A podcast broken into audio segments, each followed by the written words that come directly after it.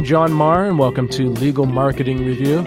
Today, my guest is John McDougall, and we are talking about SEO competitor analysis and how to use it to improve your Google rankings. Welcome, John. Hey, John. Uh, so, John, what is an SEO competitor analysis?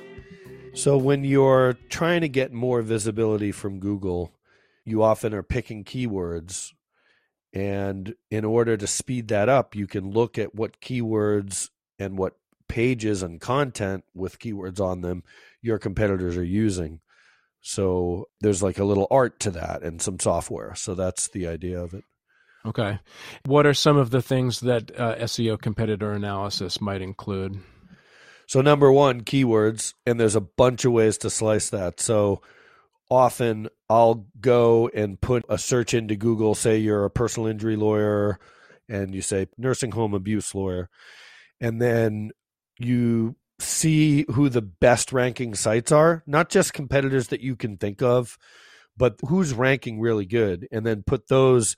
First, you can do it one at a time. Into I use SEMrush for this, um, paid tool, but a great tool. You put the URL into SEMrush, and then it's going to show you all the hundreds or thousands of keywords that they're ranking for, and then you can hit export and put that into Excel, and now you've got on your desktop and in your files a handy list of all of their keywords. It, again, and it might be thousands or tens of thousands. If you put Morgan Morgan in as a personal injury competitor, you'll see just massive volumes of keywords. The other way that you can do it with keywords is keyword gap analysis. So you can in SEMrush, there's other tools that do it, but I'm mostly use SEMrush for this. Mm-hmm. And it has the keyword gap tool and you can put in your site and four competitors. So you put your site and then Morgan and Morgan and you know you know whatever Sokolov Law or whatever else, and then you hit go and it's going to give you now not only all the keywords for Morgan and Morgan, but for your site, for their site, for all the, those other competitor sites. And you'll see this long list of all the combined keywords across that all of those sites are ranking for and then it puts a column for each company and who's ranking at what position. What I usually get out of that right away is somebody, one or two of the sites are going to be killing it, you know, really ranking for just huge volumes of keywords. So you can either stop right there and just say, you know, I'm going to hone in on that one and go back to the first step that we said, you know, just put that one URL in, export their keywords. You'll have tons of keywords to, to start from.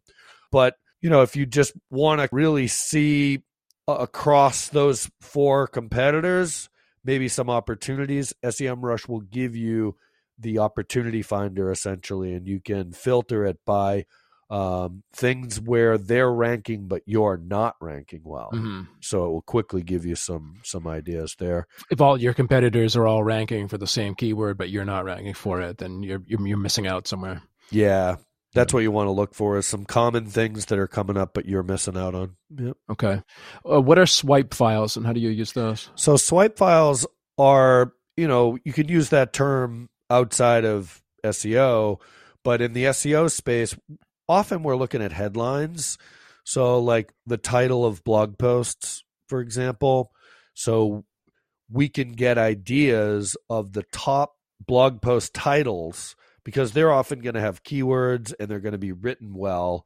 The fr- the headlines, you know, magazines often have headline writers. That's all they do at a magazine is just write headlines and try variations of them. So when you're walking to check out at the supermarket, you're going to see a magazine and want to buy it because wow, that's a good headline. In digital marketing world, some people just pick the first headline, throw it up there, and they're good.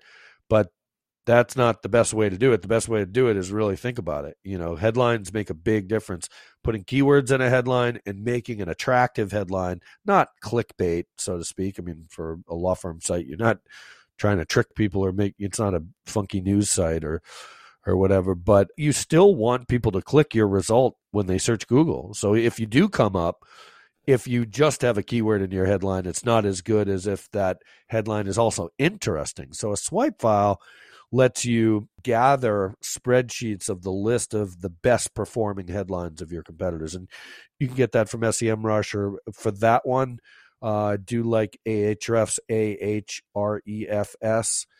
and then you can sort by best pages by links and best pages by social shares. So those are two important factors. If a lot of websites link to a page or a lot of people share it on Facebook and different social media sites, that means that those pages of your competitors are probably some of the best. And then you export that into Excel, and now you have a whole handy list when you're going to write your content to give you ideas to write cool stuff that's your own spin on that. What about a backlink analysis and looking at your competitors' backlinks? So, one of the most important things historically with SEO is, uh, well, since the advent of Google with their PageRank algorithm in 1997, is not just keywords and how much content you have, but other websites linking to you. And a backlink tool will let you analyze the people that point from their site to yours and people that point from their site to your competitors. And if your competitors all have links from National Law Review and you know Mass Lawyers Weekly and all these other sites, but you don't, you know, you want to go get those links and then some. You want to get some links that they don't have. But you just wouldn't know where to start if I mean you you probably know in general your top industry sites, but to find good golden nuggets, you use a tool like Ahrefs and look at your backlinks or they have a cool thing called the common backlink tool so you put in several of your competitors, and then you can see, oh, look, they all have a link from National Law Review, and they all have a link from FindLaw and then okay, you know those are those are common. We're going to want to knock those off and find a way to get links from those. What do you think happens in, in general if you don't use SEO competitor analysis and you're trying to do your SEO? I think you're really kind of working on an island. You know, you you're like just isolating yourself from reality in a way. Like people that we see, the junior level SEO people, even even writers that have been writing for years for magazines or you know people we work with at a pretty high level that are good writers are just not really skilled at using the tools we've been just talking about and they're just writing you know interesting headlines but they're just not getting that many eyeballs on their articles because they didn't really think about how people are phrasing things or they didn't take advantage of the unique headlines and ways that you could phrase things that is made easier by seeing what's trending and popular on your competitors' site. So I think you just run the risk of uh, making your life way harder than it needs to be. So that's kind of the point of all this stuff. All right. Well, that's really great information, John. Thanks again for speaking with me today. All right. Good. Talk to you later, John.